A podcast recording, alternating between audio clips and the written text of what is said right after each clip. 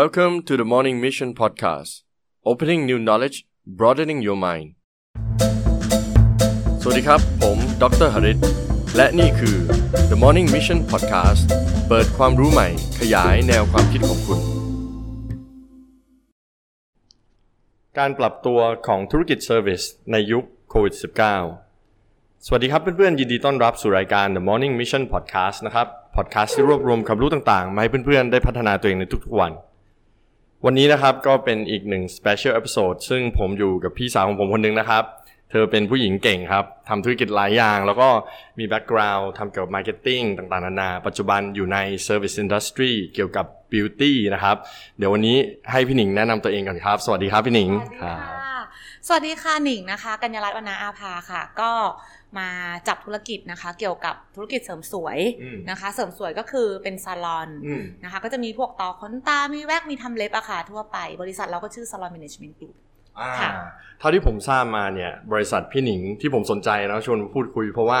มันเป็นบริษัทที่ค่อนข้าง modern นิดนึง คือมันเอา old industry ก็คือ industry หรือว่า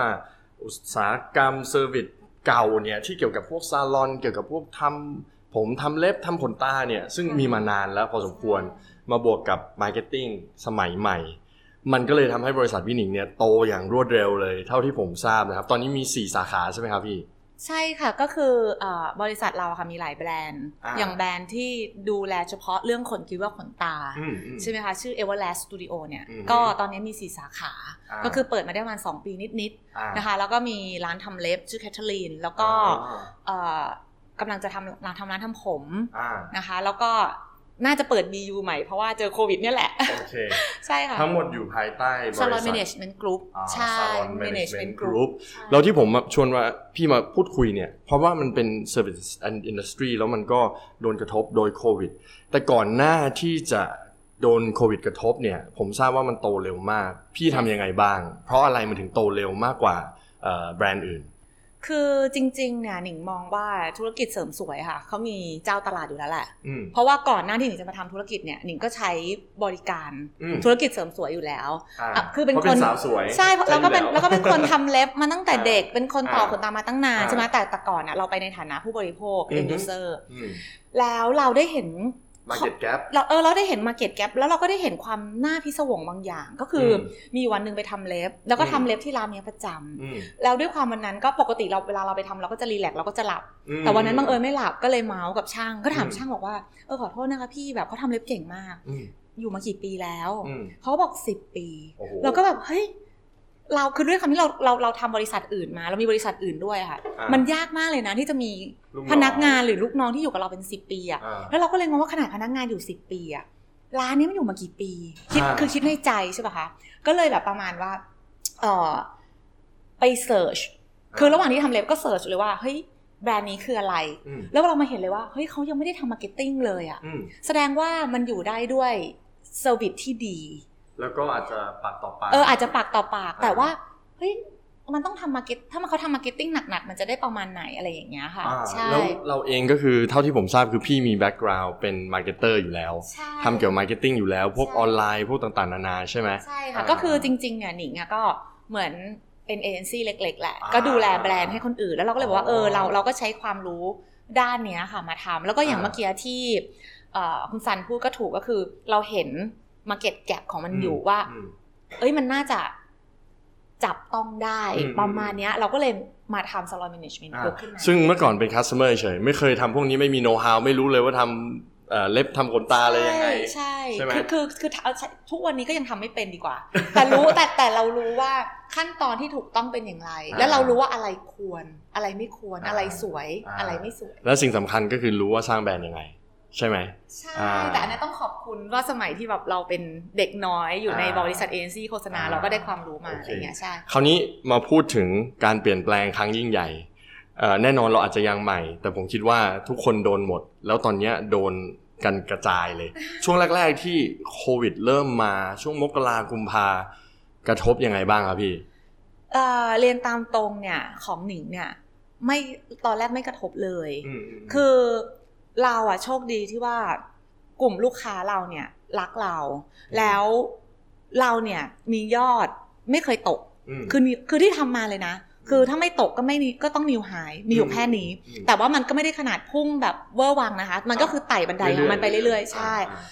มกรากุมภาที่ผ่านมา ยอดยังสูงมาก ๆ อยู่เลย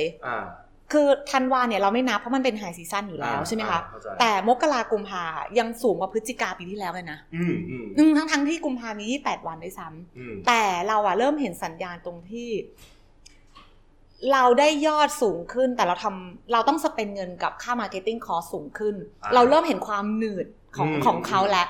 แล้วเราก็เริ่มเห็นข่าวที่เมืองจีนเราเริ่มติดตาม แล้วเราก็เริ่มเห็นว่า มันน่าจะโดนเรา แต่ไม่รู้ว่า จะโดนในทิศทางไหน ตอนแรกคิดว่าหนักๆน่าจะเป็นท่องเที่ยวแหละไม่น่าจะใช่ฉันแล้วช่วงแรกที่โดนเนี่ยเป็นยังไงโดนหนักไหมครับ ลูกค้าลดเยอะไหมครับพี่มาลดจริงๆเนี่ยเห็นสัญญาณเนี่ยคือต้นมีนาต้นมีนาเนี่ยค่อยๆ ถอยลงจากคือปกติเนี่ยลูกน้องเราอะค่ะ ช่างหนึ่งคนเนี่ยจะรับลูกค้าเนี่ยเฉลี่ยเจ็ดถึงสิบต่อวัน แบบอัดๆเลยนะคะ แต่พอต้นมีนาสักวีคแรกเนี่ยเริ่มลดแล้วลดสักแบบเฮ้ยจากเจ็ดเหลือห้าจากสิบเหลือสี่คือครึ่งหนึ่งห้าสิบเปอร์เซ็นต์ใช่ใช่ใช่คือเราแล้วเราก็เห็นสัญญาณลูกค้าเริ่มถามแล้วว่า มันอันตรายไหมมันเรามีวิธีป้องกันยังไงคือ แล้วตอนนั้นพี่หนิงทำไงบ้าง คือตอนแรกเลยอะค่ะ พอเราพอเราเราเริ่มเห็นสัญญาณนะคะ อันดับแรกเลยคือหนึ่งเราเปลี่ยนขั้นตอนการฆ่าเชื้อใหม่หมดโอเคฉันทันทีเลย สร้างความมั่นใจลูกค้าใช่สร้างความมั่นใจให้ลูกค้าแล้วก็ทำให้ลูกค้าเห็นด้วยคือปกติเราฆ่าเชื้ออยู่แล้ว เพียงแต่ว่าบางทีเนี่ยอะพอลูกค้าเขาขึ้นเตียงเขาอะไรเสร็จอะเขาไม่ได้เห็น แต่อันนี้เราบอกเลยว่าหนูต้องหยิบให้ลูกค้าเห็นว่าเราทำอะไรบ้าง อันนี้เรื่องที่หนึ่งสองมีการป้องกันก็คือ เดิมเนี่ยเราไม่เคยใส่หมวกคลุมผม เราก็ใส่หมวกคลุมผมใส่หน้ากาก แล้วก็ใส่ถุงมือยางที่ต้องต้องเปลี่ยนกับลูกค้าตลอดใช่ คือแต่ก่อนเนี่ยเราแค่ใช้เจลแอลกอฮอล์เช็ดมือ แต่ความรู้สึกของเราคือตอนนี้มันไม่พอแล้ว แล้วก็อีกอันนึงก็คือติดตั้งเครื่องพ่นฆ่าเชื้อเลย คือเราเป็นคนทำงานเร็วมาก พอเราเห็นปุ๊บเราสั่งเครื่องพ่นแล้วเราก็ พ่นเลยสร้างความมั่นใจ พวกนี้ก็สร้างความมั่นใจได้ระดับหนึ่งแล้วแล้วแล้วแล้วทางการตลาดทางออนไลน์นี้ได้โชว์ให้เขาเห็นว่าเราโชว์ค่ะ ก็คือในเชิงของสตอรี่เนี่ยเราก็มีการโปรโมทประชาสัมพันธ์ คือพอลูกค้าถามปุ๊บเนี่ย เราก็จะมีรูปภาพ มีบอกเลยว่า 1 2 3 4 5 เราทำอะไรบ้าง อันนี้ก็เป็นบทบทเรียนสำคัญเนาะ เท่าเท่าที่ผมเคยเห็นเนี่ย โอ้โห รวดเร็ว แล้วก็สร้างความมั่นใจให้ระดับหนึ่ง แต่จุดเป็นจุดตาย คุณต้องปิดร้านพี่หนิงต้องปิดร้านเกิดอะไรขึ้นหลังจากนั้น คือถามหนิงเนี่ย ใจหนึ่งอะ เราก็แฮปปี้ที่ปิดนะคือพอพอมันอยู่บนความไม่แน่นอน คือมันอยู่บนความไม่แน่นอน พนักงานเราก็ห่วง ลูกค้าเราก็ห่วง แล้วเราก็รู้สึกว่าเรายังไม่ได้เตรียมพร้อมที่จะ แบบเหมือนเหมือนทุกอย่างมันไวมากอะ คุณสารมันไวมากจน เราไม่มีเวลาหยุดเพื่อที่มาจัดการ พอเขาสั่งปิดเราก็รู้สึกว่าเฮ้ยเรามีพื้นที่ที่เราจะสามารถเออขอเบรกแป๊บนึงเหยียบเบรกก่อนแล้วตกลงเราจะเอายังไงกับสิ่งนี้อย่างเงี้ยค่ะ เราก็เลยอะโอเคที่มันปิด แต่ว่าเราได้รับคำสั่งปิดวันที่ยี่สิบเอ็ดเรายี่สิบสองต้องปิดเลยยี่สิบเอ็ดยี่สิบเอ็ดมีนาใช่ค่ะคือเราได้จดหมายวันที่ยี่สิบเอ็ดประกาศจากทางผู้ว่าราชการใช่ไหมคะที่ออกสื่อต่างๆ แล้วยี่สิบสองคือต้องปิดเลย เราก็โทรเคลียร์เด็กเลยว่าเคลียร์ร้าน แล้วเก็บของทั้งหมดเข้าออฟฟิศการแล้วคือปิดทุกสาขาโอ้โหรวดรวดเร็วมากแล้วของสต็อกต่างๆทำไงอะก็หนึ่งก็คือเราให้ขนสต็อกทุกอย่างจากทุกสาขาทั้งหมดนะคะมาที่ออฟฟิศกลางเพื่อเราจะมานับสต็อกทั้งหมดว่าตกลงเราเหลืออะไรเท่าไหร่ แล้วก็ทำความสะอาด คือวันที่ยี่สิบสองพอยี่สิบเอ็ดปิดยี่สิบสองเนี่ยเราสั่งเด็กคลีนทุกสาขาเลย แล้วก็ทำยังไงก็ได้ให้มันสะอาดที่สุดถ้าเรากลับมามันต้องพร้อมกลับอย่างเงี้ยค่ะ ใช่ แต่ก็ยังไม่ได้กลับ หยุดยาวเลย คราวนี้พอหยุดยาวมาเรื่อยๆเนี่ย ผมทราบมาว่าพี่หนิงต้องเริ่มคิดแล้วต้องแก้ไขแล้ว เพราะว่ามันไม่มีเงินเข้าเลย ค่าเช่าก็ต้องจ่าย ลูกน้องก็ต้องเลี้ยง แล้วพี่หนิงจัดการยังไง ผมผมรู้มาว่ามีแท็กติกที่โอ้โหเลิศเลอมากเป็นยังไงบ้างครับทำอะไรไปบ้างแล้ว คือยอมรับตามตรงว่าเจ็ดวันแรกก็อึ้งเนาะหนิงหนิงเชื่อว่าทั่วประเทศไทยอะคงคงอึ้งอยู่เหมือนกันเหมือนเรา แต่ว่าอะอันดับแรกเลยเนี่ย เราเอ่อทำอันนี้ก่อนเคลียร์ต้นทุนเคลียร์ค่าใช้จ่าย คือ อึ้งก็จริงไม่ได้คุยกับใคร แต่คนแรกที่โทรคุยเลยอะคือฝ่ายการเงิน เราก็คุยกับเขาเลยว่า ตอนนี้เราเหลือแคชเนี่ยทั้งหมดเท่าไหร่สายป่านเท่าไหร่เออเราสายป่านเท่าไหร่สองทั้งหมดที่เราต้องจ่ายมีนา มันเหลืออะไรที่เราต้องจ่ายกับเงินสดที่เรามีอยู่ รวมถึงเงินเดือนพนักงานด้วยนะคะ เสร็จแล้วเนี่ยด้วยความบางแต่แต่ต้องขอบอันนี้ต้องขอบคุณตัวเองอย่างหนึ่งคือด้วยความโชคด้วยความแบบยังไงก็ไม่รู้ตระหนักรู้คือบังเอิญว่า เวลาเราจ่ายเงินพนักงานเนี่ยเงินเดือนเราจ่ายวันที่ 30 แต่ค่าคอมมิชชั่นเนี่ยเราจ่ายวันที่ 15อ่าสมมติว่าค่าคอมมิชชั่นของกุมภามันจะมาออก 15 มีนา เราอะเห็นสัญญาณแล้วตั้งแต่ต้นมีนาแต่เรายังไม่ได้ถูกสั่งปิด พอวันที่ 15เนี่ยเราเดือนเดือนมีเดือนมีนาเราไม่จ่ายค่าคอม เราเรียกประชุมทั้งองค์กร เพื่อเราจะบอกเด็กว่าเฮ้ยพี่มีความรู้สึกว่ามันน่าจะมีอะไรบางอย่าง เราอาจจะถูกสั่งปิดหรือเราอาจจะถูกอะไรอย่างเงี้ยค่ะ เราก็เริ่ม เรียกเขาประชุมแล้วเราก็บอกว่าเงินค่าคอมมิชชั่นอะวันที่สิบห้าจะเป็นก้อนสุดท้ายที่เขาได้แบบเต็มเม็ดเต็มหน่วย ใช่ แล้วมันเลยทำให้ส่งผลดี หลังปิดคือน้องๆ เนี่ยเขาได้กักตุนเงินก้อนนี้ไว้ เพื่อที่จะได้ใช้จ่ายในเดือนที่มันถูกปิดอย่างเงี้ยค่ะเข้าใจก็คือจริง ๆแล้วพนักงานก็รู้แหละเพราะมันเกิดขึ้นทั่วประเทศเนาะแต่มันก็ดีที่เราเรียกเขาเข้ามาทำความเข้าใจใช่ไหมครับ คือหนิงมองว่าอย่างนี้ภาพภาพภาพมันไม่เหมือนกันนะ ขณะที่เราอะได้ข่าวสารเยอะ เราได้ข่าวสารเยอะเราเราวิคิดวิเคราะห์ได้แต่อย่างเด็กๆเนี่ยบางทีเขาอาจจะได้ข่าวสารไม่เท่าเรา เราเป็นผู้นำเนี่ย เราก็ต้องไกด์แล้วก็ต้องลีดเดอร์เขาใช่ค่ะใช่ อันนั้นก็เป็น step แรกในการจัดการ แล้วในเชิงของการแบบเชิงรุกที่จะเอาเงินเข้ามาล่ะ ผมคิดว่าพี่มี strategy ที่น่าสนใจที่คนอื่นอาจจะเอาไปเรียนรู้ได้เนาะเดี๋ยวเรามาพูด part นี้กันดีกว่า ว่าทำยังไงบ้างเนี่ยต่อไปนี้แน่นอนทุกอย่างมันจะเปลี่ยนไปใช่ไหมครับ พี่หนิงมีไอเดียมีกลยุทธ์อะไรบ้างสำหรับอนาคต คืออยากจะบอกว่าลืมเรื่องเก่าไปเลย ความสำเร็จที่เคยมีใช้กับหลังโควิด ไม่ได้อีกต่อไป อันนี้อันนี้ความรู้สึกหนิงนะห นิงมองอย่างนี้ ตอนนี้เรามีงานอยู่สองส่วน คือส่วนหน้าร้าน ส่วนหน้าร้านเนี่ยก็ไม่มีใครตอบได้ ว่าจะเปิดหรือจะปิด หรือจะเปิดเปิดปิดปิดหรือจะเปิดยาวถูกป่ะคะ เสร็จแล้วเนี่ยเราอะกลับไปดูที่คัสเตอร์ของเรา คือกลุ่มลูกค้าเราอะเขาต้องการอะไร คือตอนแรกยอมรับตามตรงว่าก็เหมือนคนทั่วไปแหละ โอ้ยทำฟู้ดเดลิเวอรี่ดีไหมทำอะไรดีไหมแล้วเราก็รู้สึกว่าเออให้เราไปเริ่มต้นกับทรัพยากรใหม่ ๆ ที่เราไม่มีต้นทุนอะไรเลยอะเราน่าจะเสียทั้งเวลาแล้วก็เสีย มีความเสี่ยงเยอะกว่าอาใช้อย่างนี้อะเราก็เลยบอกว่าเราก็เลยมองกลับมาดูทรัพยากรของเราว่าเราอะมีทรัพยากรอะไรบ้าง ซึ่งเออเรามีโน้ตฮาวด้านเสริมสวย เรามีทีมงานด้านเสริมสวย เรามี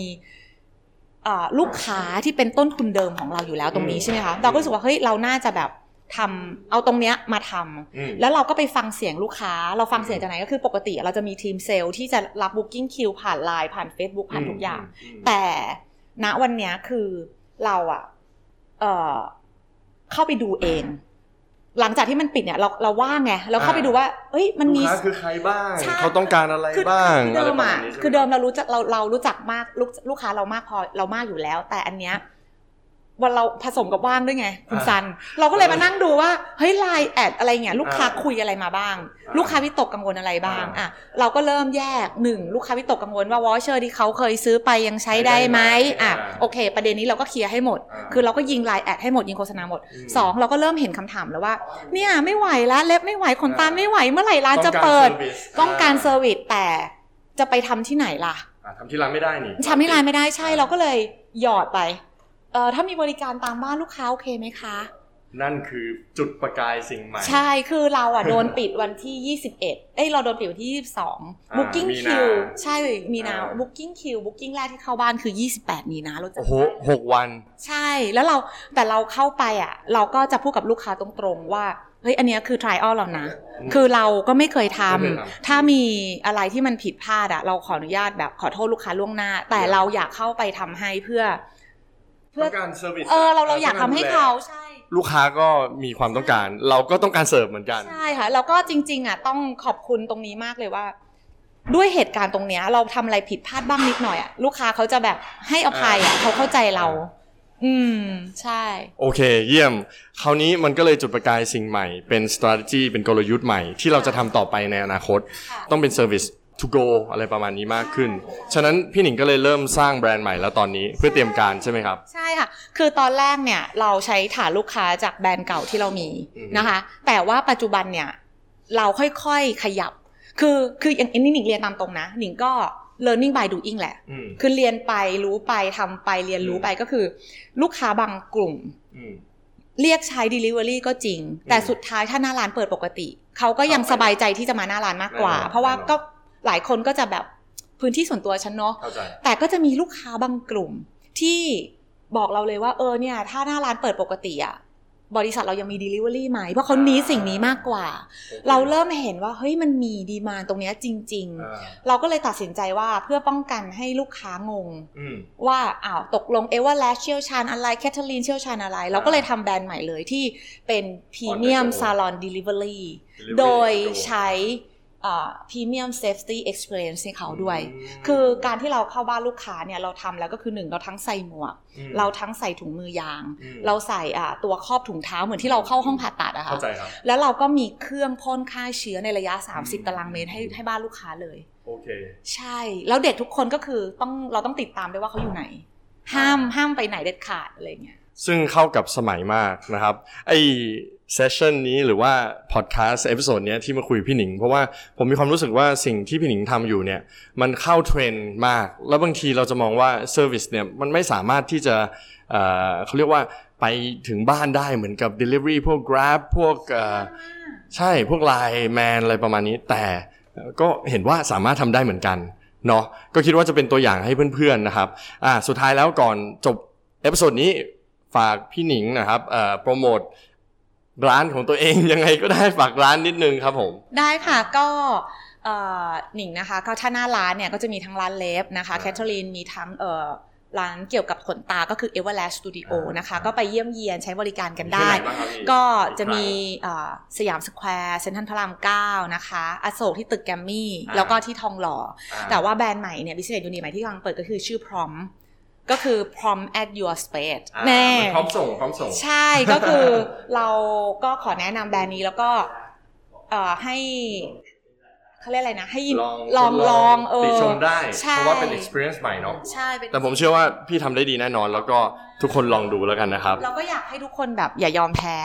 สู้ใช่คือสู้ๆคือถามเราอะเราก็ไม่ได้เก่งนะ ครับแต่เราเราก็ตายไม่ได้เนาะใช่ เราก็เราก็ต้องไปๆพยาอะยามเลี้ยงเลี้ยงคือน้อง คือจริง ๆ คือเราก็เราก็หนีตายอะเออถ้าพูดตรงๆคือเราก็หนีตายแหละ แล้วเราก็อยากให้ทุกคนบอกเฮ้ยอย่ายอมแพ้ยังไงเราเราเราต้องสู้ไปด้วยกันอะไรเงี้ยแล้วประเทศไทยจะไปด้วยกัน เยี่ยมครับ สู้ไปด้วยกันนะครับสำหรับ episode นี้ก็ขอบคุณพี่หนิงมาก ๆ เลยครับ ขอบคุณพี่หนิงมากครับ ถ้าเพื่อน ๆ ชอบ episode นี้นะครับ ฝากกดไลค์กดแชร์แล้วก็ถ้าไม่อยากพลาด episode หน้า ฝากกด subscribe ในช anel ของผมในแพลตฟอร์มต่างๆ ด้วยนะครับ แล้วเราเจอกันใหม่ใน episode หน้า สวัสดีครับพี่ สวัสดีครับ